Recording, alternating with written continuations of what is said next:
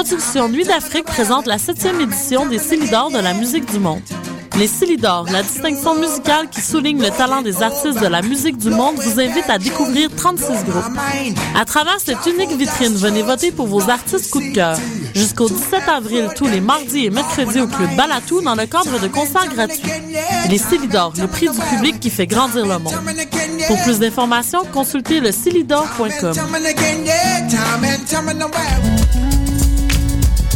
Les rendez-vous du cinéma québécois viennent au cœur du quartier latin, du 21 février au 3 mars. C'est l'occasion de rencontrer les artistes et artisans de notre cinéma, découvrir des films en avant-première et participer aux Nuits enflammées qui font la réputation de cet événement incontournable. Suivez-nous sur les réseaux sociaux et consultez toute la programmation au rvcq.com et via notre application iPhone. Les rendez-vous du cinéma québécois, une présentation de la SAQ en collaboration avec Radio-Canada. La Nuit Blanche à Montréal approche à grands pas. Le 2 mars prochain, vos finissants en médias interactifs vous attendent pour vous présenter LUA, une projection interactive sur le clocher de Lucam. Toute la nuit, donnez vie à l'univers de LUA grâce à votre téléphone intelligent ou votre tablette mobile. Venez vivre l'expérience samedi le 2 mars dès 18h. Et d'ici là, suivez-nous sur notre Facebook et Twitter. One Life Entertainment présente Best Night of Your Life au Pure Night Club le vendredi 29 mars. Animé par les meilleurs DJ, DJ Master et DJ Lionheart. Musique hip-hop, dancehall et reggaeton. Il y aura des spéciaux entre autres pour les 100 premiers billets vendus pour les groupes de filles et vous avez 5 chances de gagner une bouteille gratuite pendant la soirée. Pour information, réservation ou achat de billets, 514-621-7454 ou 514-568-4925 ou visitez notre page Facebook One Life MTL. ONE LIFE MTL.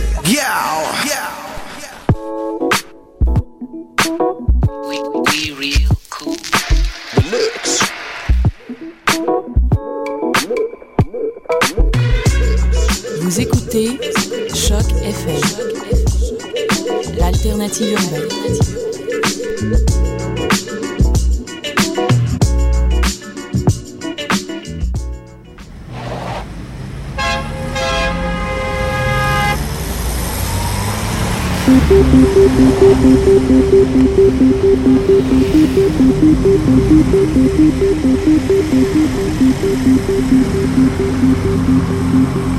Bonjour, bonjour, bienvenue à tous. Nous sommes le 27 février 2013 et c'est la 18e émission de Danscussion à la radio.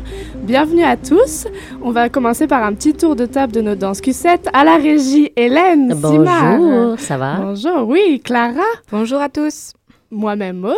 Stéphanie n'est pas là aujourd'hui, mais nous lui dédicassons euh, l'émission aujourd'hui et nous sommes tout de suite en compagnie de trois magnifiques hommes face à nous. Nous avons José Navas. Bonjour José. Bonjour. Maxime. Bonjour. Maxime, euh, son nom de famille est Pontbriand. relationniste des commu- euh, chargé des communications. Pour euh, la, La compagnie, compagnie de José Flack. Flack. Ouais. C'est ça. Et Nicolas Sado qui revient en force. euh, le Il a relation- aimé no- de venir la dernière fois. relationniste de presse de l'Agora. Il accompagne José Navas. Bonjour à tous. Et il contrôle ce que nous disons, c'est ça? Exactement. Je suis là pour censurer. Tu tapes sur les doigts. Donc nous vous remercions euh, d'être ici aujourd'hui. José Navas, tu es ce soir en première, en re-première de, de ton show miniature qui avait été présenté en 2008. On fait un petit topo pour ceux qui ne te connaissent pas. Tu es fondateur et directeur de la compagnie FLAC, chorégraphe, interprète depuis de longues années. C'est ça? Très C'est bon, en, en gros, c'est pas mal ça. Donc là, tu reviens avec Miniature à l'Agora. Ouais. Est-ce que tu peux nous présenter ce show? Parce qu'on est beaucoup à ne pas l'avoir vu, pour Oui. ceux qui viennent d'émigrer comme nous. Oui, oui, oui, oui. Écoute, Miniature, c'est un spectacle de solo que j'ai fait en 2008. En, en fait, euh, on peut dédier à toutes les femmes qui m'avaient inspiré dans ma carrière. Et je parle de, de, de, de, de femmes de danse. Et euh, j'ai décidé alors de, de construire cette, cette pièce un peu euh, en petit morceau, si vous voulez. C'est pour ça qu'elle s'appelle Miniature. Et, et c'est six pièces que, que, que j'appelle un peu comme des pièces biographiques parce que ça c'est des musiques vraiment liées à un événement dans ma vie. Mais c'est des pièces assez formelles. Et c'est un spectacle de danse assez romantique, assez formel. Mais une chose que j'aime beaucoup des miniatures, c'est que c'est un spectacle solo, mais c'est un spectacle qui chaque fois est différent parce que moi je m'échange devant le public, je suis toujours sur scène. Alors les choses que normalement on voit on voit pas parce que ça se passe en arrière-scène, je le fais devant le public. Et ça, ça fait que miniature, chaque fois, c'est très différent. Ça dépend vraiment de, la, de ce dialogue avec le public, etc. Et depuis 2008, bon, on a fait la, la pièce en Europe, ici et là. Et à un moment donné, l'Agora m'a invité à, à, reprendre cette pièce. Et je trouve ça, c'est génial parce que à 40, 48 ans, mon corps change et la pièce change. Et, euh, et, et, et, et, ça, je trouve intéressant de la danse, comment, comme, comme danseur, ma, ma façon de danser est très différente aujourd'hui à comme ça a été en 2005. Et quand je revisite chaque pièce, c'était vraiment le fun de trouver que le spectacle, même, est nouveau pour moi. Et, et ce soir, pour moi, c'est presque comme une première, parce que je, je, ce n'est pas un film dans lequel je pourrais dire on, on va voir exactement la même chose. Mm. Euh, dans cinq ans, il y a beaucoup de choses qui, qui arrivaient dans ma vie, dans mon corps. Et euh, hier, quand on a fait la générale, j'étais très content de sentir comment la scène de l'Agora est, est, comme chez moi. Je connais vraiment tous le, les paramètres de l'espace que en fait, on commençait par un spacing et on a terminé pour faire un, un général complet de début à la fin. Et ça, c'est un bon signe. C'est, le fun quand on se sent chez nous euh, dans, dans, dans un théâtre. Qu'est-ce qui a changé justement, tu sens dans ta danse dans... Qu'est-ce qui a changé justement? Bon, les, mon, mon, corps est plus vieux. Alors ça, pour, euh, pour euh, la, comment on prononce les mouvements, ça, c'est pas mal important parce que c'est l'instrument que j'utilise. Mais aussi, il y a, il y a un rapport totalement différent à toutes les mémoires liées à cette pièce. Euh, et les cinq dernières années, c'est, ça a été une période assez intense. Et après la création des personnages et mon dernier spectacle de solo, de retourner en miniature, c'était intéressant parce que je pense qu'avec personnage, j'avais exorcisé quelques des, des, choses que j'avais touchées en miniature. Et alors, à retourner à la pièce, c'est le fun parce que ça m'a fait comme clarifier ou réécrire la pièce pour s'adapter à, à, moi aujourd'hui, à moi les citoyennes, mais à moi les danseurs aussi. Ouais. On lit souvent que justement que tu explores la richesse de ta maturité. Tu es d'accord oui. avec ça? Oui, oui, et ça. Euh, normalement, quand je quand je donne des classes d'interprétation et tout, je parle avec les danseurs et je dis toujours que la danse ce n'est pas une chose physique, mais c'est surtout une chose spirituelle. Au début, quand je dis ça, oh, ça a l'air un peu hippie, c'est un peu, euh, c'est peu étrange. Je vois le visage des jeunes qui me voient comme, oh non, il va commencer à parler de bon. Mais à fin de compte, euh, ça fait 30 ans que je fais ce métier. Et les plus que je le fais, les plus que je vois, c'est vraiment le, mental, c'est vraiment l'esprit, c'est vraiment la, solidité de ton esprit euh, et qu'est-ce qu'on qu'est-ce qu'on a à l'intérieur de nous qui nous aide sur scène. Le, côté physique, bien sûr, est important pour un danseur, mais cette connexion spirituelle avec l'observateur, c'est ça qui fait d'un spectacle solo une chose autre. Autrement, ça, ça, ça, ça reste euh, la gymnastique, ça reste euh, des mouvements dans l'espace. C'est une chose intéressante aussi, mais euh, avec l'âge, le, le, le, physique, c'est quelque chose qui, ce n'est pas euh, il travaille pas pour moi ce moment, il travaille contre moi. Alors comment je faire la poésie avec? Et c'est ça qui m'intéresse avec ma, mon métier de soliste. Comment on, on fait une danse qui accompagne un corps en train de c'est de s'intégrer et de disparaître. Et, je trouve c'est un processus très beau et c'est un processus très poétique. On, le voit en théâtre, on le voit en musique. En danse, c'est rare qu'on qu a des, des, danseurs euh, après la quarantaine qui dansent toujours. Alors, euh, récemment, euh, un danseur de BGM, on prenait un café, et à un moment donné, il me dit, mais c'est abnormal que tu danses toujours. et je me dis, mais abnormal, mais pourquoi c'est abnormal? Il y a des gens qui viennent, il y a des gens qui payent toujours me voir, il y a un intérêt, et moi, c'est un service que je donne aux gens. Et je pense que jusqu'à maintenant, c'est décent quand même.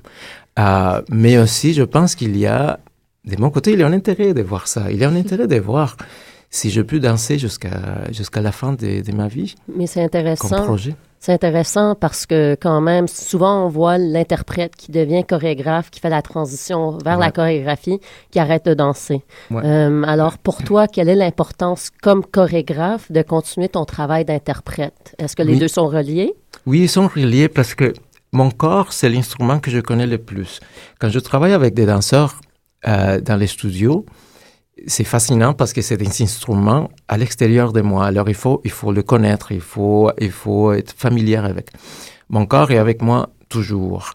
Et je trouve ça riche quand, quand je suis capable de me demander des choses que je peux dema- pas demander à une autre personne, comme, comme de ne pas manger pour une semaine et d'aller au studio et voir qu'est-ce qui sort. moi, je, moi, ça, je peux le faire.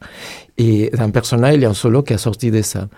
Mais en groupe de danseurs, je ne peux pas demander ça. Mais aussi, il y a la vieillesse. Et la vieillesse, il y a, il y a, il y a une longue liste de questions qui, qui on se pose comme danseur quand les corps changent. Et, et c'est la, la question de la mortalité, c'est la question de la beauté, c'est la question de, de, le ridicule ou pas. Et, et tout ça, je pense que c'est tout un, tout un euh, côté de la danse qu'on qu'on ne connaît pas et qu'on commence doucement à voir des danseurs plus, plus euh, âgés sur scène. Mais je, je sens qu'il y a toujours un tabou par rapport à ça. Et, euh, et ça me donne aussi l'intérêt de, de, de connaître le public un petit peu plus. J'aimerais juste euh, être sûr que les gens comprennent que ce n'est pas un trip euh, personnel. Vraiment, qu'est-ce que je fais, c'est un service à le public. Et, et mon, mon intérêt, c'est que le public se voit dans les choses que je fais sur scène. Et cette empathie, je pense que j'espère que c'est fait grâce à, un travail rigoureux et à cette euh, être consciente des moments présents, etc. Mais euh, je, je, sais que quand les gens me regardent et surtout quand je suis en tournée, au début, il faut que je gagne les gens parce qu'il y a un grand choc de voir quelqu'un de mon sur scène. Et tout de suite, les gens comprennent que qu'est-ce que je fais, c'est une autre chose. Ce n'est pas l'acrobatie, mais c'est vraiment presque, oui, presque la danse spirituelle, je dirais. C'est mon esprit qui danse, ce n'est pas mes muscles. Il faut quand même comprendre pour les écouteurs euh, que c'est pas un vieux bonhomme de 95 ans. nous, il est quand même. euh, c'est la vieillesse, euh, c'est le portrait de la vieillesse. Moi, euh, Ouais, je- j'accepte euh, avec les bras ouverts. Je me tourne vers Nicolas Sado. Quand même, tu, cette année, la programmation présentait Marc Boivin cette année en solo ou l'année dernière? Marc Boivin en solo, Paul-André Fortier en solo, José Navas en solo. Est-ce qu'il y a un engouement à l'Agora pour ce- ces solos, justement, euh, en ce moment? Qu'est-ce qui se passe? Euh, L'Agora pro, promeut? Euh, ce- Alors, ce- euh, pourquoi? juste, par, pour, juste pour Tu préciser d'abord, hein, si je vais, d'abord préciser, c'est que Marc Boivin, en fait, dan- dansait avec un quatuor. C'était une Oui, c'est ça, de- oui. C'était un faux, Mm. un faux solo solo, quand ouais. même, pour replacer juste un petit peu les choses. Et, euh, et c'est la même chose d'ailleurs avec Paul-André Fortier, Mm. euh, qui, dansait, qui dansait avec le violoniste Malcolm Gonstein. Donc c'était un duo aussi. Euh, C'est le premier solo, alors, c'est ça que tu veux nous dire Mhm. maintenant. José Comme- comme réel solo, oui. Comme vrai solo. Comme vrai solo, oui. Ouais. Euh, je ne sais pas si euh, ça correspond à un engouement ou à, ou à une, une volonté réelle. hein. Une politique de la maison, peut-être aussi. De... Euh, non, je pense que les, les, les choix de, de, de Francine, ce sont aussi des, des, des ch- des choix de, de, de qualité d'une part, mais aussi à l'Agora, on, on, on ne, re- on ne reçoit pas des artistes euh, pour les présenter sur scène et puis salut, bye, c'est fini. On Fidélité. accompagne les gens, c'est-à-dire que le- Francine Bernier a vraiment cette volonté-là d'accompagner des gens sur une, une durée de carrière et de, et, et José pourrait, pourrait en témoigner, et Marc Boivin pourrait en témoigner, et Paul-André Fortier a commencé à l'Agora de la danse. Je veux dire, dans- dans- euh, j'ai lu un témoignage de lui qui racontait qu'un des premiers, tout premiers spectacles, il y a plus de 20 ans à l'Agora de la danse, il dansait, il y avait encore de la poussière, des gravats, euh, Mmh. de la construction. Donc, euh, est-ce que ça correspond à une volonté euh, artistique et presque politique, entre guillemets? Je ne sais pas. Est-ce qu'il y a un vrai, une vraie passion pour les artistes? Je dis oui. Mm. Très bien. Je me re-retourne vers José, à moins que les filles, vous ayez une question. euh. José, la miniature est construite euh, comme c'est plein de petites so- plein de Mhm. petits solos les uns à la suite des autres, Persona a été construit comme ça. Et puis je lisais un texte qui disait que le danseur s'expose énormément et pourtant tu ne fais que te métamorphoser. Oui. Alors euh, est-ce que tu as quelque chose à me beau, dire là-dessus euh, des, Ah, des question, ça. personnages ou comment est-ce qu'ils s'exposent? Alors, C'est une belle question. Et en fait, je pense que quand les gens disent que je me dévoile ou qu'on voit euh, un côté vulnérable de, de, de l'interprète, possiblement c'est à cause de ça, à cause que tu vois les citoyens qui deviennent quelque chose devant tes yeux. Et, euh, et je pense que c'est dans cette transition, quand on devient quelque chose devant un public, qu'il y a cette, euh, cette marche d'erreur ou cette marche de le ridicule. Et je pense que c'est là que les gens sentent que l'interprète se dévoile parce que euh, je partage des choses euh, qui des fois ils sont liées à, une femme, par exemple. Il y a un côté très féminin dans mon solo, un côté très gay. Il y a un côté euh, très lié à, mon père, par exemple. Euh, je pense que les gens sentent que ça, c'est des choses que, dans lesquelles on ne parle pas nécessairement en public. Et quand on voit, on interprète devenir une métamorphose, c'est de méta- métamorphoser dans une image qui est de quelque chose de personnel, je pense que c'est ça que les gens trouvent que c'est très personnel. Moi, euh, je connais pas une autre chose que la danse. Moi, le premier instrument que j'ai eu pour m'exprimer, c'était la danse. Et, depuis que je commençais à danser, c'est la seule façon que j'ai pour m'exprimer. Alors, quand je suis sur scène, je ne me sens pas nécessairement euh, dénudé. Parce que c'est moi. L'intérêt pour moi, c'est de montrer moi comme, comme personne qui danse. Euh, mais aussi, je pense que le, le, le travail des solos, nécessairement, c'est ça, c'est de, de montrer le côté vulnérable, oui. Parce que sinon, il n'y a pas un grand intérêt, je trouve. Ouais. Et puis, euh, Catherine disait aussi, Catherine Perrin à Radio-Canada en 2008, je trouvais ça très beau, disait C'est pour la première fois de ma vie que j'ai vu un visage danser. je trouve ça assez beau, c'est rare de lire ça. Euh, quelle place a le visage dans la danse, dans la danse de José Navas? Oui, c'est drôle, hein? J'ai hâte de voir ça. J'avais vu Personae. C'est drôle de dire ça. Parce que je sais pourquoi elle dit ça. Il a un solo, et puis tu vas voir quand tu vas les spectacles. Mais euh, c'est, drôle de dire ça parce que quand je danse et quand je travaille avec ma compagnie, je, je toujours essaie de dire aux gens, on pense pas au visage. On, se concentre sur le mouvement ou qu'est-ce qu'on fait sur l'espace ou sur l'intention et tu laisses le visage faire. C'est une réponse de tout ça. Mais dans, dans, dans Miniature, il y a une pièce dans laquelle je euh, lip sync euh, Judy Garland. Et, euh, et, c'est cette pièce dans laquelle elle, elle parle de cette chorégraphie de, de visage. Et c'est la seule fois, en fait, que je fais une chose comme ça. Et je me souviens quand je, je, je l'ai montré ça à ma répétitrice, Amy Schulman. Euh, avant tout, je lui ai dit, écoute, peut- peut-être c'est un flop et peut-être c'est totalement ridicule, mais il faut que tu le regardes. Et si c'est vraiment, vraiment terrible, on le fait pas. Mais, mais, mais il faut le faire. Moi, j'avais toujours cette euh, curiosité. Est-ce que c'est possible de, de chorégraphier le visage? Et euh, le, lip sync, c'est un peu ça. Et moi, j'adore quand on voit des films ou des chanteurs en train de faire le lip sync. Je trouve ça merveilleux comment on, comment on, on mémorise les mouvements de respirer ou expirer ou des, des consonantes. Alors, c'était le fun de le faire autour de Judy Garland parce qu'il y a, il y a de, de, des façons de prononcer des choses très spécifiques, mais aussi c'était un alcoolique, c'était quelqu'un qui fumait beaucoup, alors il y a une façon d'utiliser la, la bouche très spécifique et très beau, et c'est adorable aussi sa voix. Alors c'est la première fois, et, quand, et quand j'ai écouté ça, que quelqu'un avait dit c'était un visage chorégraphié, je, je trouvais ça beau parce que je pense que mes danseurs respiraient. Euh, je pense qu'au studio, euh, je pars trop de dire on relaxe le visage et on essaye que, que le visage soit secondaire. Alors je me sens un peu... euh, je me sens mieux que quelqu'un m'a dit que j'ai chorégraphié mon visage. C'est intéressant aussi parce que en début de ta carrière, on te connaissait très bien pour un travail plutôt théâtral, euh, euh, très extravagant quasiment. Et avec Anatomies, euh, tu as fait un petit peu un changement de Ouais. style, quelque chose plus vers un, un mouvement pur. Ouais. Alors, miniature, pour toi, est-ce que c'est un entre-deux ou tu vas quelle direction maintenant avec Ouais, ton travail? ça, c'est excellent parce qu'en fait, miniature euh, est dans la famille de- d'anatomie, si tu veux. Quand, quand, je, quand je chorégraphie anatomie, c'est vraiment la, la raison pour la simplicité, c'était la nécessité. À ce moment euh, de ma compagnie, il avait, on n'avait rien, quoi. On n'avait pas de budget pour une création. Et j'avais envie de chorégraphier en quintette. Et moi, je parlais avec la compagnie, je dis, écoute, à fin de compte, j'ai besoin juste de danseurs et un espace vide. Alors, j'avais pas d'argent pour les costumes ou pour rien, juste pour la musique, j'avais quelque chose. Et c'est pour ça que les danseurs qui sont presque nus, j'avais juste l'argent pour acheter de briefs. Alors, on avait tous des briefs blancs, quoi. Alors, tu- a- Même après pas ça, rouge. Blanc parce que c'était moins cher. et après ça, tout le monde trouvait les costumes très classiques et très euh, bon.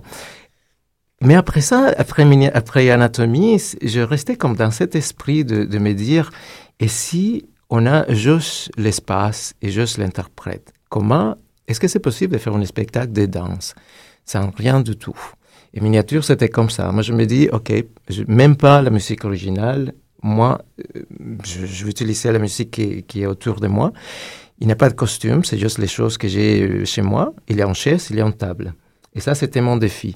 Et, et- premièrement, la- la- la idée, c'était de, l'idée, de faire quelque chose pour montrer au studio, pas plus. Et à ce moment, j'étais totalement déprimé. Je me dis, je vais fermer la compagnie. C'est la dernière chose que je fais. Alors, c'est pour mon plaisir que je le fais. Alors, je commençais à faire euh, euh, miniature. Et bon, au fur et à mesure, les gens disaient, ah, mais c'est bon, le spectacle, c'est bon, bon. On le présentait une fois. Et après, on allait en Europe. Maintenant, ça fait longtemps que ça roule. Mais ça, ça me démontre un peu que mm, on pas besoin, on besoin pour la danse, on besoin de l'esprit, on besoin de l'espace, on besoin de le corps. Mais des fois, euh, c'est mieux d'avoir la nécessité. Et c'est de là que la poésie sort. Mm. Euh, et et- et c'est le fun de faire miniature aujourd'hui parce que ça, ça me fait penser à ça. Ça me fait retourner à, à l'essence de, de qu'est-ce que je fais. Moi, j'ai le mouvement, la- j'aime la communication.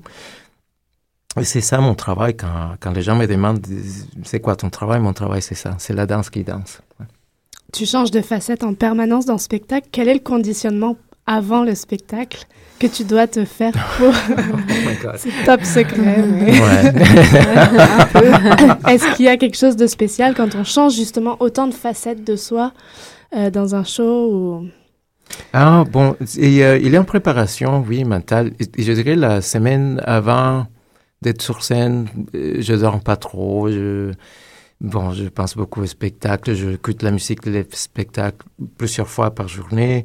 Euh, J'essaie le plus possible vraiment de, de obséder par rapport à, la pièce. Et je, mémorise, je passe euh, les mouvements euh, dans ma tête. Mais, c'est une sorte de... J'essaie d'être presque en transe. C'est à un moment donné, quand tu penses juste à ça, et quand tu es sur scène, on n'est pas nerveux, c'est ton cerveau est déjà comme, tu, tu vis, as visualisé chaque moment. Et, euh, et ça me permet alors d'être plus présent. Quand les, quand les spectacles commencent, je suis plus comme finalement, je suis là. Parce que ça fait longtemps que je pense à ça. Alors finalement, quand les rideaux montent, je suis là. C'est un processus, bien sûr, c'est une illusion parce que en tournée, on fait ça chaque deux jours et bon, mais ça aide beaucoup, ça aide beaucoup à, à aborder la pièce et la scène d'une façon fraîche et d'une façon nouvelle chaque fois. ouais. Question Euh, bah, je vois l'heure qui file. euh, je sais pas si on a le temps encore. C'est ça. Alors maintenant, euh, on commence ce soir. C'est bien ça à l'Agora. Alors si quelqu'un voulait acheter un billet, voir ce, ce fantastique, vraiment, il faut voir José Navas en spectacle. C'est jusqu'au 1er mars. c'est- Fait que t'as pas beaucoup de temps. Il faut rusher quand même euh, pour aller l'attraper. Elle est trop vieux, il faut être maintenant. Il va finir. Alors, euh, si quelqu'un voulait acheter un billet ou voulait Nicolas va te continuer, dire ça, euh, je comment, pense. comment est-ce qu'on se rend à l'Agora, Nicolas? Comment on se rend à l'Agora? C'est euh, métro Sherbrooke, 840 rue Ferrier. On peut appeler la billetterie, c'est le 5 de 5 1500. Et ça vous coûtera moins cher d'appeler la billetterie que de passer par le réseau admission qui va vous charger de- des frais supplémentaires. Donc si vous ne pouvez pas vous déplacer en personne, c'est peut-être le mieux à faire. Puis bien sûr, la billetterie est ouverte ce soir. On vend des billets à la porte. On Il est là reste pour de vous la accueillir. place. Oui. Ok. Et si vous pouviez nous donner un petit mot euh, pour euh, aller voir ce show, qu'est-ce que vous avez pensé, Maxime et Nicolas, de ce show? Un petit mot personnel euh, de aller voir ce show. Qu'est-ce qui est bien dans ce show? En un mot, En un mot. En un mot. Euh, je ne sais pas si j'ai le mot, mais, euh, mais j'écoute- José parler et euh, cette idée de l'esprit qui danse, par exemple, Mm. me fascine et, euh, et je venais voir un esprit danser, un grand esprit danser, c'est fascinant.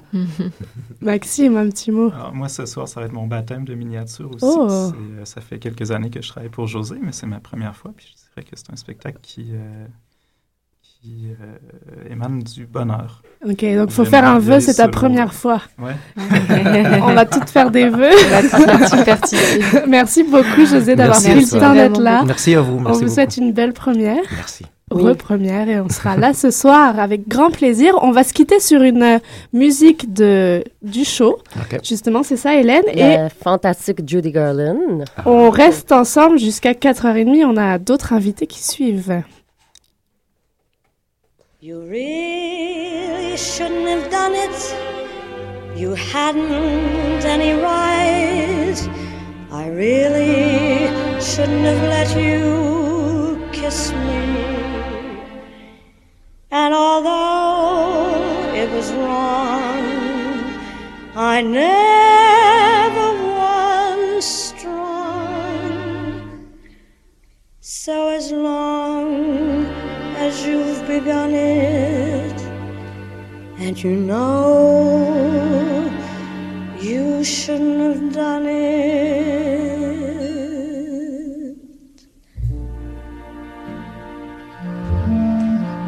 Oh,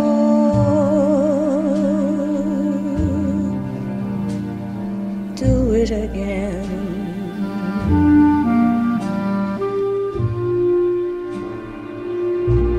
May cry no, no, no, no, no,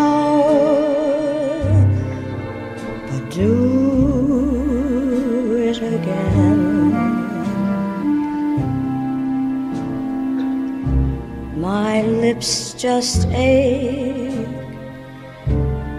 to have you take the kiss that's waiting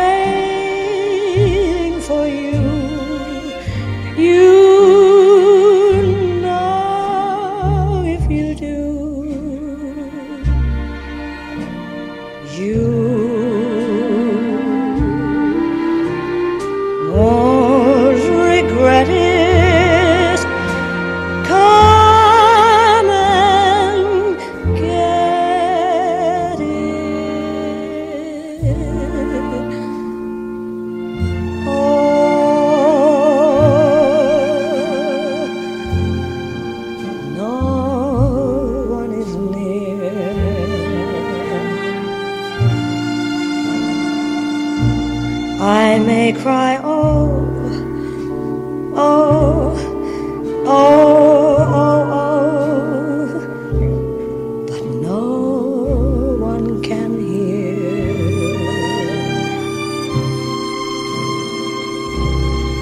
Mama may scold me, cause she told me it was naughty,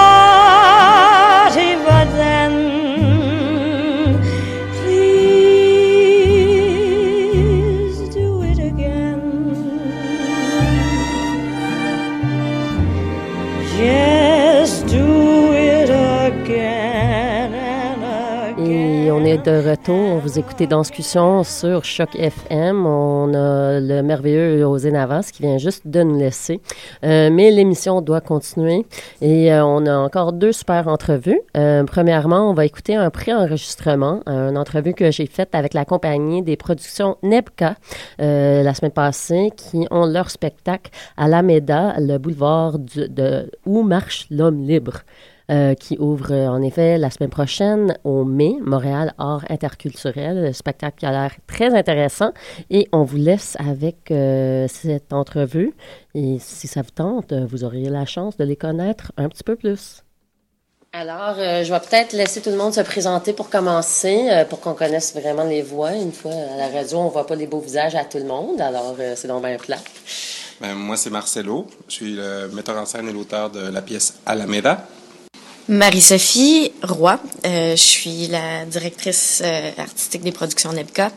Je suis comédienne et j'ai aussi un petit peu assisté Marcelo euh, au niveau dramaturgique euh, dans la pièce. Mon nom, c'est Lynn Cooper. Je suis euh, comédien euh, dans cette pièce. Je joue le rôle de Maman, Célia et La. Lo. Lo, Lo, Lo.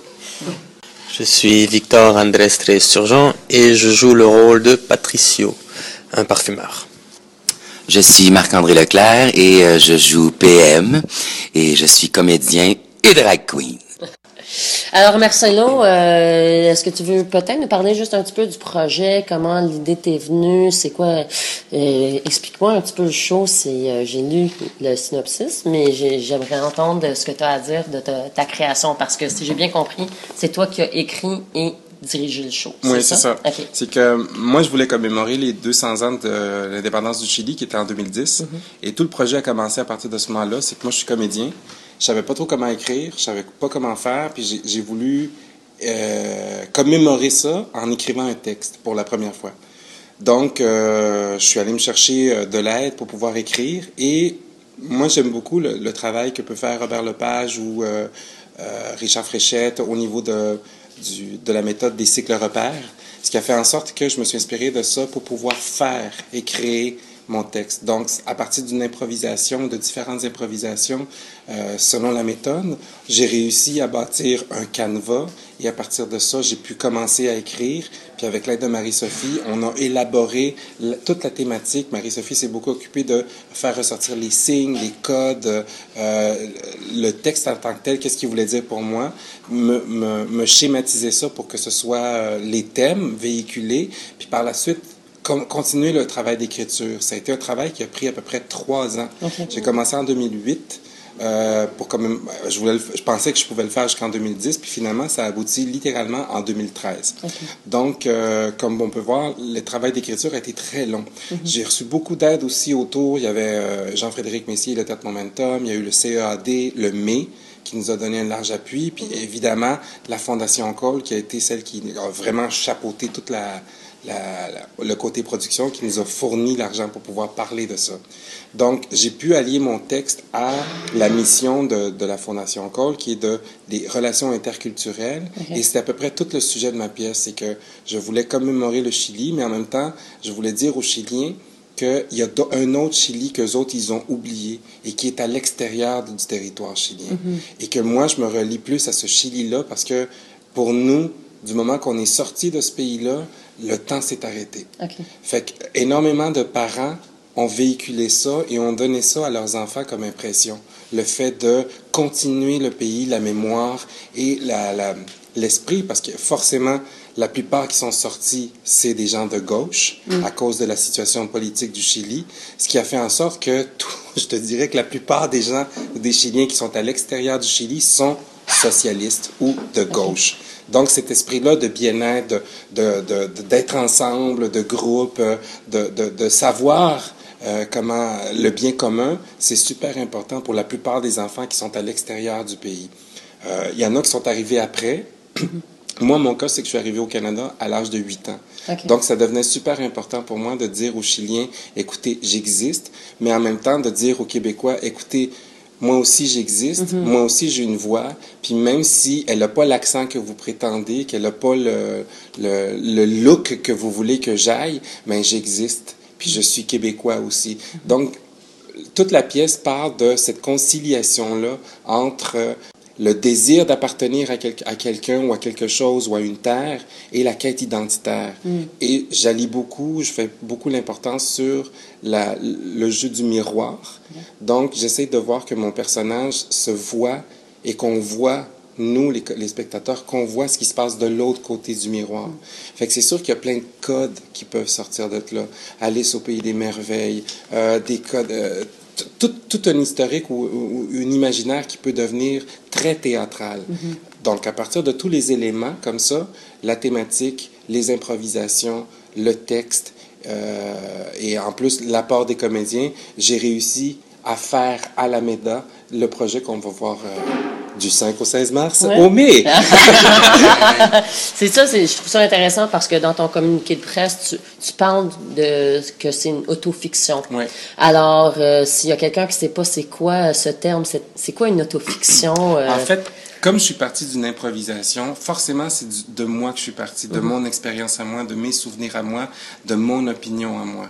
Mais j'ai, à partir de ce moment-là, j'ai pu créer un personnage et je lui fais vivre des situations que moi j'ai vécues et comme ça, c'est bâti à la MEDA.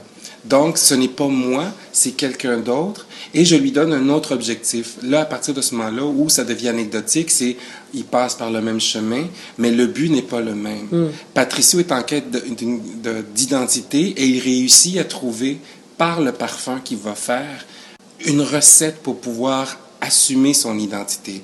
Chose que moi, j'ai pas encore trouvée. Mais bon, Mais ça, ça peut être la quête d'une vie. Mais disons que j'ai trouvé mon porte-voix, ce que j'aime, c'est-à-dire le théâtre. Fait qu'en même temps, je mets le personnage dans une situation qui me ressemble, dans le sens que le personnage veut chercher un parfum, Mhm. mais en même temps, moi, je me mets dans une situation où moi, j'aime le théâtre, mais je voulais pas parler de moi et la relation au théâtre. C'est d'autres choses. Moi, je voulais parler de quelqu'un qui veut comment je peux faire pour survivre, comment je peux faire pour être moi-même et essayer de ressortir Mhm. du mieux que je peux ce que j'ai à l'intérieur. Basically, c'est ça que c'était. Ouais. Est-ce que c'est pour ça que vous avez besoin de peut-être quelqu'un pour vous aider dans ce processus de prendre un recul personnel? Forcément. Et là, je laisserai Marie-Sophie parler, Ben puis oui. Euh, ben, c'est sûr que c'est, c'est, c'est, ça a été euh, intéressant de, de travailler avec Marcelo parce que c'est vrai que tout le long, lui-même se cherchait là-dedans, donc il a fallu beaucoup euh, le confronter. euh, euh, puis, ben, c'est ça, on s'est rendu compte aussi que beaucoup de la création, euh, ben, c'est ça, elle, elle devait prendre son temps un petit peu aussi, cette création-là. Ça pouvait pas être trop rapide. Il y avait Mm. aussi besoin de macérer, de vivre des choses. Puis, ben, c'est ça aussi de, de, de, de s'éloigner de son personnage et de, bien comprendre la différence que Patricio, justement, c'est pas lui, c'est complètement un autre personnage. Et ce personnage-là a sa vie propre. euh, et il y a ses drames à lui qui, bien qu'ils sont inspirés de choses que Marcelo a vécues, c'est complètement euh, un autre personnage, un autre, un autre chemin, un autre vécu. Euh, Juste pour prendre la terminologie, auto-fiction, auto-soi, fiction, inventer un autre que soi. Mhm. C'est Voilà. c'est un peu ça, un peu ça que. Puis c'est un peu ça le métier de comédien aussi, ou le métier d'interprète en fait, c'est de faire autre que soi, en, tout en s'inspirant de ce qu'on est. Ouais. Et c'est intéressant parce qu'à quel point, euh, je pense, en- dans le milieu de la danse, on a toujours l'impression que peut-être on est les seuls euh, qui partent pas à partir d'un texte concret. Mhm. On arrive en salle et on crée en groupe, mais euh, vous êtes t'es pas tout seul sur scène. Alors comment est-ce que tu intègres tes interprètes dans ce processus? À quel point est-ce que le texte était fini à 100 Est-ce que c'est ton Le texte, le texte, le texte, euh, Marie- Ouais, c'est ça. Selon la méthode des cycles repas, ce que Marie-Sophie en, en avait conclu, c'était que il, il fallait absolument que le texte, jusqu'à la première, évolue. Forcément, av- on a travaillé ça à deux. À un moment donné, j'ai travaillé ça tout seul. À un moment donné, il y a eu un troisième. Après ça, il y a eu un quatrième. Après ça, il y a eu la rencontre avec les comédiens. Fait qu'à partir de toute cette affaire-là, c'est les comédiens qui se sont appropriés du texte et qui Mm. ont fait en Mhm. sorte que le- le- l'arc que je leur avais donné ou, la, ou les, les, les, les morceaux que je leur avais donnés ont été peaufinés.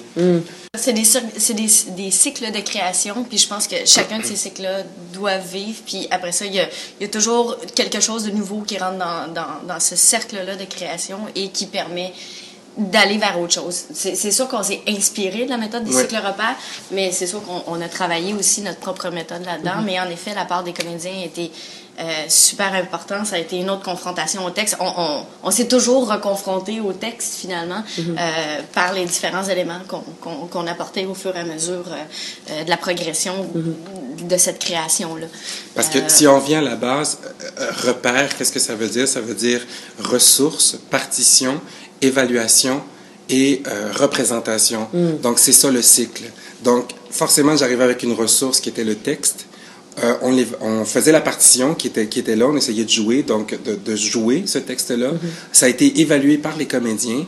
Et par la suite, ça, ça s'en va en représentation qui, pour moi, voulait dire juste la, la, la, la, la répétition, la, la salle de répétition. Et on recommençait. Donc, on partait du travail qu'on venait de faire, on refaisait la partition, on refaisait l'évaluation, et ainsi de suite. Fait que c'est comme ça qu'on a travaillé d'une façon cyclique. C'est sûr que de bâtir un texte, c'est complètement, que bâtir, complètement différent que bâtir une chorégraphie. Parce que l- juste le fait de parler, il y a une cassure qui se fait entre le corps et la, et la parlure, qu'il faut recréer par la suite avec les comédiens. Donc, moi, ça a été très contraignant, étant donné que je, je suis comédien, de partir de ça et de dire j'existe plus. Il faut que cette voix-là, cette, cette, cette affaire-là devienne un concept et que je vais transmettre en écriture, puis par la suite le faire réanimer. Euh, c'est une grosse paire de manches. Puis, Peut-être aussi que les, les- les- les comédiens peuvent confirmer, mais c'est, mais c'est ça, tu sais, eux, euh, on- Marcelo leur, on- nous fournit un texte finalement, Mhm. puis ben, c'est sûr qu'à un moment donné aussi, euh, cha- chaque, corps est un instrument, puis chaque personne aussi devait dire, bon, mais regarde, cette réplique-là, ça me convient moins, Mhm. on peut-tu travailler dans ce sens-là? Donc, chaque personne aussi a un petit peu bâti son personnage autour du texte de base que, que, que Marcelo a fourni. Euh, Toujours, évidemment, en essayant de garder aussi le même thème et, le de respecter aussi euh, chaque, euh, chaque événement qui se passe dans chaque scène. Mhm. Question que ça ait, ça ait euh, une bonne coordination ensemble. Question que ça se lie très bien et que ça ait une suite logique aussi, même si on joue avec le pété et le fantastique et le... Les et le- références culturelles Oui, sont les- pas les mêmes pour tout le monde. Exactement. Fait que c'est un justement ça. Il y a des références culturelles là-dedans que moi, je n'étais pas au courant, comme moi étant ignorant du Chili, etc. tu sais, non, mais tu comprends, j'ai besoin que ça aide aussi pour la clarification, du, la clarté du texte, parce qu'à un moment donné, tu te dis, qu'est-ce que tu essaies de véhiculer en ce moment? Ben, moi, je reçois pas ça. Parce que Mm. moi qui n'ai pas de ça, euh, moi, j'ai besoin d'avoir une image claire, puis j'ai besoin que tu m'expliques ça clairement pour que tes- les références euh, physiques et euh, dans le texte soient euh, compréhensibles du public Mais, aussi. mais on avait chacun aussi euh, nos, nos, Background. notre background très différent, par exemple, Mm. euh, puis, puis notre faiblesse, puis notre force là-dedans. Par exemple, moi, je viens du, du clown, euh, du théâtre physique, c'est- donc pour moi, les textes, c'était quelque chose à, à vraiment euh, apprivoiser, puis aussi euh, travailler dans une autre langue. Mais, par exemple, j'avais tous les côtés chiliens, parce que je suis chilienne, en plus des autres nationalités, mais je connaissais toutes les références et, et j'ai partagé ça avec Marcelo. Donc c'était intéressant de comme de- de- d'échanger ça aussi. Oui, l'échange culturel, l'échange euh, entre ouais, nous ouais, ouais, entre nous, on est- on on est- voit comment on est est-ce que entre nous est déjà, la conversation interculturelle qu'il Cole euh, et le May a besoin. La euh, Fondation Cole, oui. ouais, ouais. Parce que le projet de la Fondation Cole, c'est conversation interculturelle, puis ça part du, Ouais. du noyau des Mhm. comédiens, mais c'est aussi ce qu'on va transmettre aussi au, au public, fait que c'est ça. C'est intéressant parce que j'ai remarqué que vous échangez souvent dans- pendant la discussion entre comédiens et interprètes. Euh, Est-ce qu'il y a une différence entre un comédien et un interprète? Ça Euh, dépend de la perception des personnes, je crois. Ouais. Pour, pour moi, ça veut dire la même chose. Mhm. De toute façon, le comédien interprète le texte, le comédien interprète sa, sa façon de voir ce qui est Ouais. écrit, comment la personne ou le personnage vit, bouge et existe. Puis si quelqu'un préfère dire qu'il est comédien au-dessus de dire qu'il interprète des mots, Ben, je pense- c'est son choix, c'est son droit, mais pour moi, ça veut dire la même chose. Je pense que, je veux dire, on est, on est acteur avant tout. Je pense que comédien aussi, ça s'utilisait beaucoup plus pour ceux qui faisaient comme à la comédie française ou quelque chose dans le genre. Un peu plus comme, euh, euh, on dirait que comédie suggère, comédien suggère que c'est un, quelqu'un qui est comique. On dirait. tu sais, parce qu'il y a le mot comédie dedans, fait qu'on dirait que c'est quelqu'un qui, se- qui suppose que c'est comique, mais en même temps, nous autres, on l'a adapté comme étant un comédien, voulant dire acteur en général, etc. Les, les gens qui viennent de- d'école, les coques, euh, théâtre physique, Ouais. s'appellent comédiens. C'est ça, les comédiens, Ouais, exactement, ouais, c'est ça. ouais, mais nous ouais, autres ouais. qui ont fini, mettons, dans des écoles de théâtre, etc., interprétation, on est des interprètes ou des acteurs. sais. Mais moi, je vois interpréter comme le fait de prendre la parole de quelqu'un, se la oui, mettre dans sa bouche et la donner à quelqu'un d'autre. Donc, de traduire en même temps la pensée de Et quelqu'un. l'acteur, et l'acteur, c'est Fait la personne en tant que Acteur, comédien, c'est comme... Mais les danseurs aussi utilisent, interprètent. euh, C'est ça, oui, c'est oui. super intéressant euh, mais je pense pour nous, euh, ben, finalement, à la base. tous des interprètes. Ouais, Oui. c'est ça. c'est ça. on juste est tous ça. des interprètes, Même- mais même on les est acteurs, euh, danseurs, euh, sculpteurs. Mhm. peintres. C'est c'est plus défini comme ça. Mais... Puis on interprète à partir du matériau donné. Oui, exactement, donné de quelqu'un d'autre. Alors, si, si moi, je voulais choisir de venir voir ce show qui a l'air d'être quand même assez intéressant, euh, spectaculaire, puis j'ai hâte, euh, j'ai hâte de voir qu'est-ce que ça va donner. Ça a l'air hyper intéressant. Comment est-ce qu'on peut euh, s'informer sur le projet, trouver un billet? Est-ce qu'il reste des billets? Est-ce que c'est complet? Puis, qu'il chance de voir ça? Euh, pour se procurer des billets, euh, ça peut se faire au Montréal Art Interculturel, situé au 3680 rue Jeanne-Mance. Avec des pains. Et euh, donc, euh, c'est soit qu'on prend les billets directement euh, à, la, billetterie le soir même du spectacle. On peut réserver par téléphone, par visa. On peut s'informer aussi sur le site internet des productions NEBCA, le www.production avec un S, NEBCA, N comme Normand, E, B comme ballon, KA.com. Euh, et on peut s'informer aussi sur la page Facebook de l'événement et il y a aussi une page Facebook pour la compagnie. Merci beaucoup d'avoir euh, pris le temps d'être tellement précis et de partager avec moi. C'est hyper intéressant. Puis j'ai vraiment hâte de voir le spectacle. Il a l'air, euh, c'est une belle gang. Euh, Je suis certaine que vous êtes euh, très animés sur scène. Euh, Si vous l'êtes comme ça en loge, c'est certain qu'on va être animés sur scène. Merci. Merci. Alors encore, euh, c'est un spectacle qui va jouer au mai, euh, du 5 au 9 mars et du 12 au 16 mars. Euh, je vous encourage vraiment et merci à Marcelo et sa belle gang euh, de m'avoir euh, accueilli. Mais il nous reste encore un invité sur le show aujourd'hui, hein Maud? Une magnifique invitée solaire, tout en jaune et bleu turquoise. magnifique Rodney Désir. Magnifique aussi comme, comme nom de famille. Bonjour Rodney. Bonjour. Tu es ici présente pour nous parler du show euh, Boat, si je dis bien ça, que tu présentes le 5 mars à, au Jésus. En effet. Est-ce que tu peux nous faire un petit topo de ce show et aussi de comment ça s'est passé? Parce que c'est un long temps de création. Je te laisse la parole. Merci. Donc, en fait, Boat, c'est euh, une nouvelle création solo. Boat, euh, ça veut dire, en fait, bow, parce que ça s'écrit B-O-W apostrophe T. Et bow, en fait, ça veut dire s'incliner, remercier. C'est aussi euh, la racine du mot bowal. Dans mes recherches, justement, je suis tombée là-dessus. Et le bowal, c'est l'espace où on mettait les esclaves avant d'entrer dans le bateau, qui est en fait le dernier espace où il te reste moindrement une identité et on t'enlève tout ça. Donc, euh, sans savoir, parce que c'était pas voulu au départ, j'ai créé le titre Boat et cette œuvre-là, en fait, solo, je serai accompagnée de Daniel Bellegarde à la percussion et c'est en fait un hommage à tous ces gens qui ont quitté leur terre de façon volontaire ou involontaire. Et je m'intéresse particulièrement à l'esclave, mais également à l'immigrant. Un immigrant qui, parce qu'il a voulu ou parce qu'il y a une guerre, l'a poussé à partir ailleurs, euh, pour toutes sortes de raisons, qui justement est atterri euh, en terre autre que la sienne euh, et qui doit se l'approprier. Donc, Boat, c'est vraiment toute cette traversée, mais du point de vue psychologique parce qu'on s'attarde beaucoup au caractère physique, en fait, de l'individu qui prend son, son bagage, sa valise, qui traverse les eaux, mais très rarement on parle du caractère psy- psychique, en fait, de l'individu qui est le plus difficile. Donc, euh, voilà. Et le tout sous la forme de danse afro-contemporaine, de chant, de musique, de rythme. Oui. C'est ton bagage à toi. C'est mon bagage, c'est tout moi, mis sur scène. et également, en fait, les chants, euh, ben, tout le répertoire est antillais. Moi, je suis d'origine haïtienne, de l'île Bellegarde également.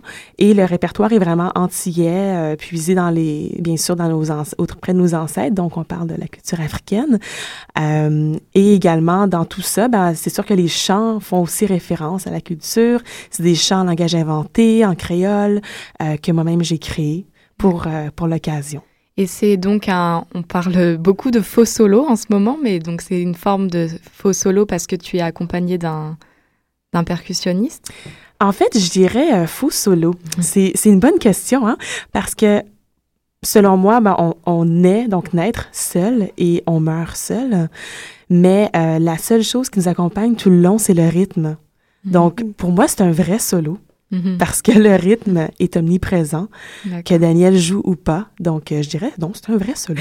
Et euh, est-ce que pour toi, ça a été un défi alors euh, ou, ou pourquoi tu as choisi cette forme solo pour traiter d'un sujet comme, comme celui-ci Ben, en fait, c'est un peu avec justement ce que je mentionnais, on est seul, on, on- on meurt Mhm. seul et quand on traverse les eaux, qu'on arrive en famille ou pas, euh, on a beau arriver en gang, donc arriver en famille, on reste quand même que ça se passe en dedans de nous.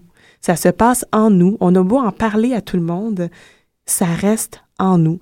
Et moi, c'est sûr, j'ai dû faire des recherches. J'ai dû écouter beaucoup dans ma famille aussi parce que je viens d'une famille euh, d'Haïtiens. Euh, mes deux parents sont haïtiens, originaires de deux, régions différentes. On traversait les eaux, pas ensemble non plus. Il y a toute une histoire autour de ça. Et ce que j'ai entendu quand j'ai grandi, c'est justement à différents moments, tous ces moments, tous ces souvenirs, euh, toute cette attache et c'est cette perte de repères aussi.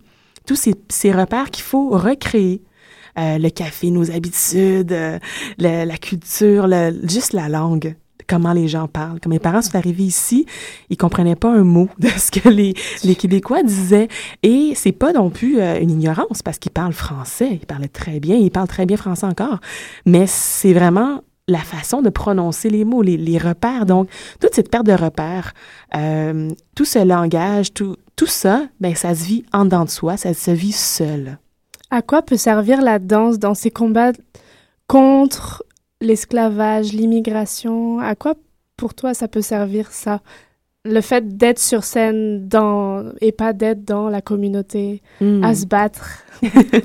ben, en fait, l'élément que je trouvais justement qui se ressemblait entre euh, l'immigrant et l'esclave, tout le monde me dit, mon Dieu, c'est dur, de quoi tu parles? L'immigrant et l'esclave, c'est pas pareil, mais non, sauf que l'élément qui reste quand même, c'est le courage. Et ce courage-là, cette force intérieure, on n'en parle pas souvent. Euh, on parle de, l'esclave, oui, qui a vécu tous ces sévices et toutes ces situations, mais il y avait un courage profond. L'immigrant aussi a un courage profond de traverser, d'oser tout simplement. Et euh, ce courage-là, ben, c'est le, le- corps qui le vit. Euh, on se d'une manière quand on traverse les eaux, ça se vit en dedans de nous. C'est dur à expliquer comme ça, là, je le bouge, mais c'est le corps. C'est le corps, en fait, qui, qui vit tout ce tremblement. Et euh, je voyais pas d'autre meilleur véhicule que le corps, bien sûr, accompagné de, de paroles pour me permettre d'aller encore plus loin dans ma création, dans mon explication du propos, mais c'est le corps lui-même qui tremble en dedans. Et comment alors as-tu travaillé justement ce tremblement? Est-ce que tu t'es nourri de sources extérieures euh, Mhm.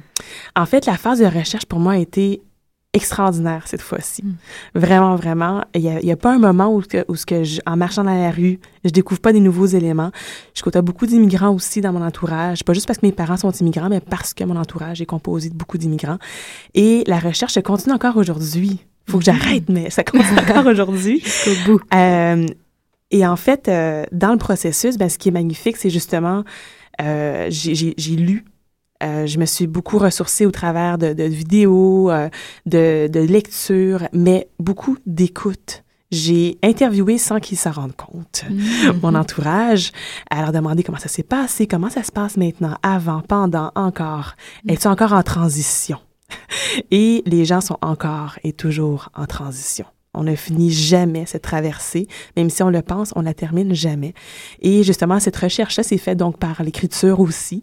Euh, et drôlement, ça a bien tombé. On est présentement dans la décennie de, de reconnaissance des peuples d'ascendance africaine, euh, reconnus par l'UNESCO, donc 2013-2023. Donc c'est sûr qu'il y a beaucoup de choses qui sortent présentement. Bon, là, on voit bien sûr euh, euh, Django et tous ces, ces films qui sortent présentement, puis on se dit, mon Dieu, c'est drôle que les gens en parlent actuellement.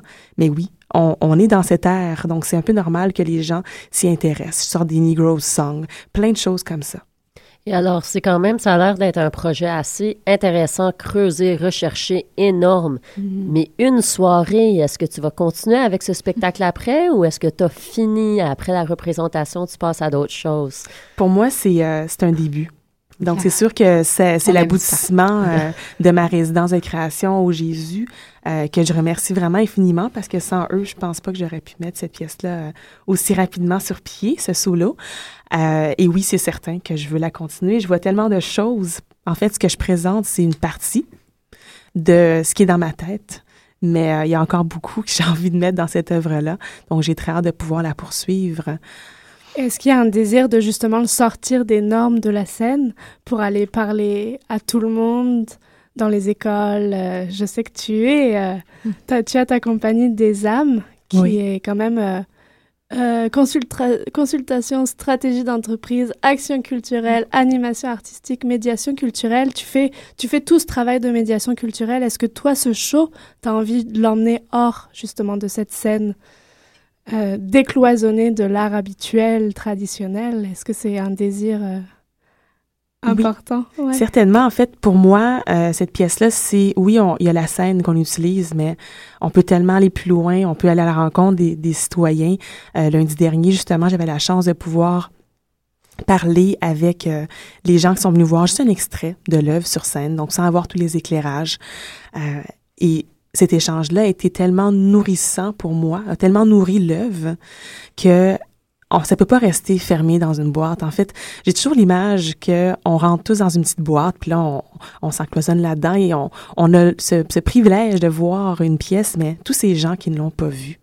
Et je parle pas juste pour moi, je parle de toutes les œuvres, tous les films, toutes les œuvres euh, en art visuel, euh, peu importe la discipline, qui, qui ont lieu présentement sur la scène ou dans des espaces. Si on pouvait juste défaire les murs, tout simplement aller au-delà de ces murs-là pour rencontrer des citoyens. Et pour moi, je verrais, je verrais Boat dans la rue.